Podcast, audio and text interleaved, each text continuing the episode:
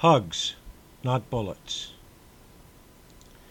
Every nation struggles with the problem of illegal drug use. The related crime issues, such as robberies and burglaries for money to buy drugs, is equally important. But civil societies all try to come up with a s- solution to keep people from killing themselves from illegal drugs. Experts and politicians pointed to success in this area by looking to Portugal, which effectively decriminalized many drugs and saw a significant fall in the amount of overdose deaths. Maybe making these drugs legal is the answer. Then again, Singapore, Japan, and Malaysia have fewer drug related deaths than Portugal, while Malaysia and Singapore have an often enforced death penalty for drug trafficking. A single joint will get you five years prison time in Japan. Further, Portugal never had much of a drug lord problem. It is easy to transport drugs around Europe as border controls are almost non existent. Rarely do you hear of large drug busts in Europe. The exception is like when in February 2021 billions of dollars of cocaine was seized off a container ship in the German port of Hamburg. Had that shipment hit the streets, it would have disappeared into the market.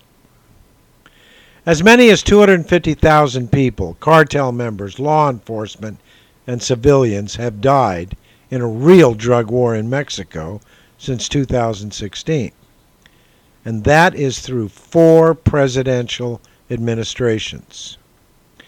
The birth of the Mexican drug cartels is traced to former Mexican judicial federal police agent Miguel Felix Gallardo, who founded the Guadalajara con- cartel in 1980.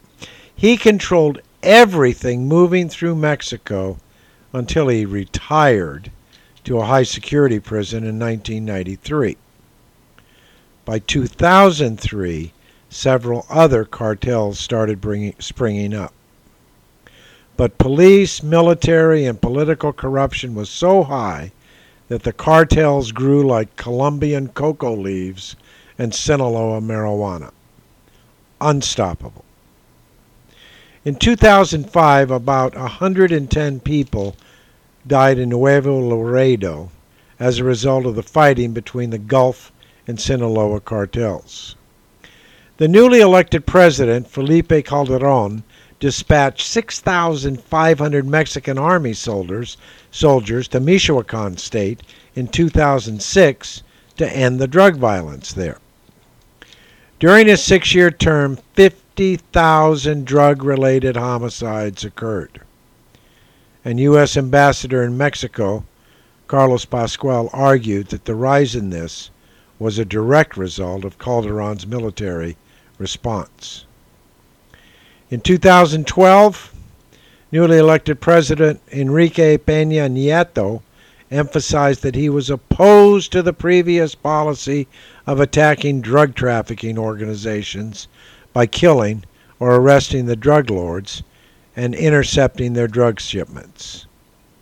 But between 2012 and 2014, 23,000 people died in the drug war.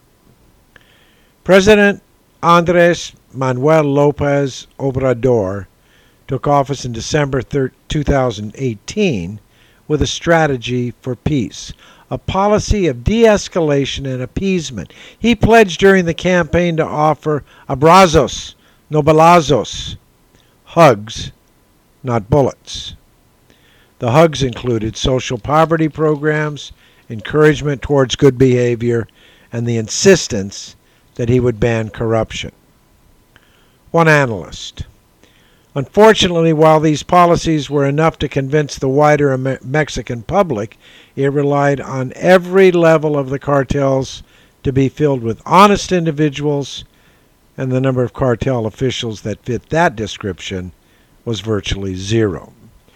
Obrador's policy was to manipulate it by the cartels the moment it was introduced, as should have been predicted when a nation gives mass murderers a chance at spreading their power without the threat of judicial retribution.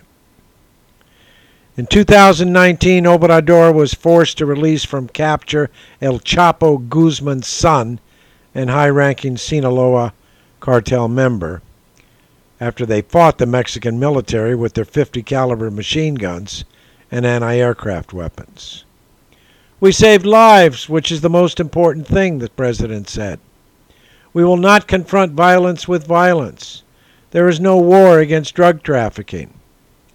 That's good news to the Mexican drug cartels that earn an annual revenue of $30 billion from illicit sales.